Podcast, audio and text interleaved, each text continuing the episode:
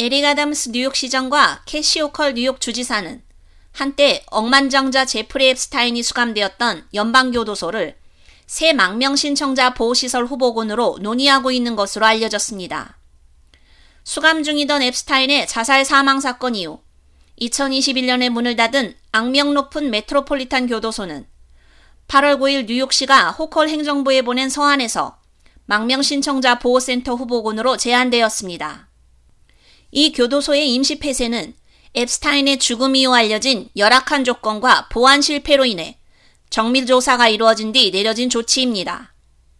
변호사들은 교도소가 비위생적이고 벌레와 설치류가 들끓고 있으며 상하 수도 누수가 너무 심해 구조적 문제로 이어진다고 오랫동안 문제 제기를 해왔습니다.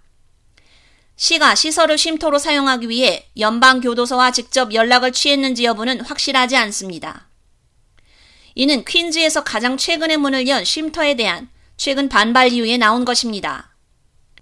지난 16일 수백 명의 시민들이 모여 크리드모어 정신병원에 있는 새로운 이민자 구호센터에 반대하는 시위를 벌인 바 있습니다.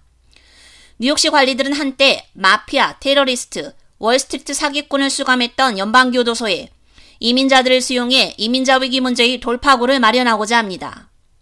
그러나 한 이민자 단체는 교도소에 이민자를 수용한다는 아이디어에 비판을 쏟아냈습니다.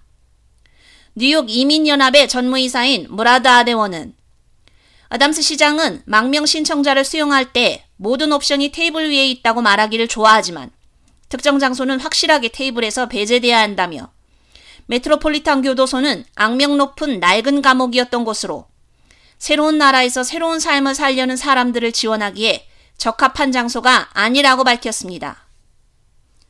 이민자 위기 문제는 호컬 행정부와 애덤스 행정부 사이에 약간의 긴장을 불러일으켰습니다.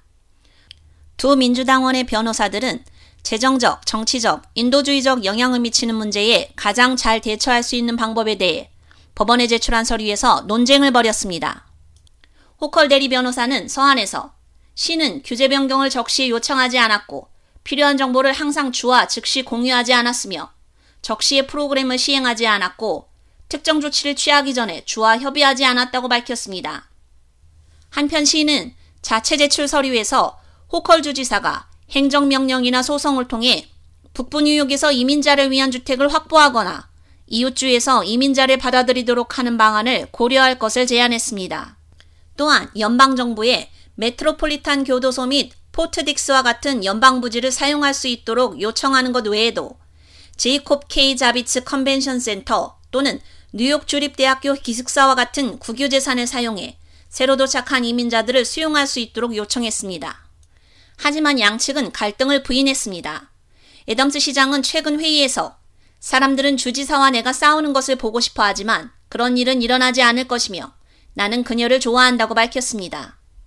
호컬 주지사 또한 사람들, 특히 언론은 의견 불일치를 싸움으로 인식하는 경우가 많은데 제가 하고 싶은 말은 우리는 서로 돕기 위해 여기에 있다는 점이라고 전했습니다. K-Radio 유지연입니다.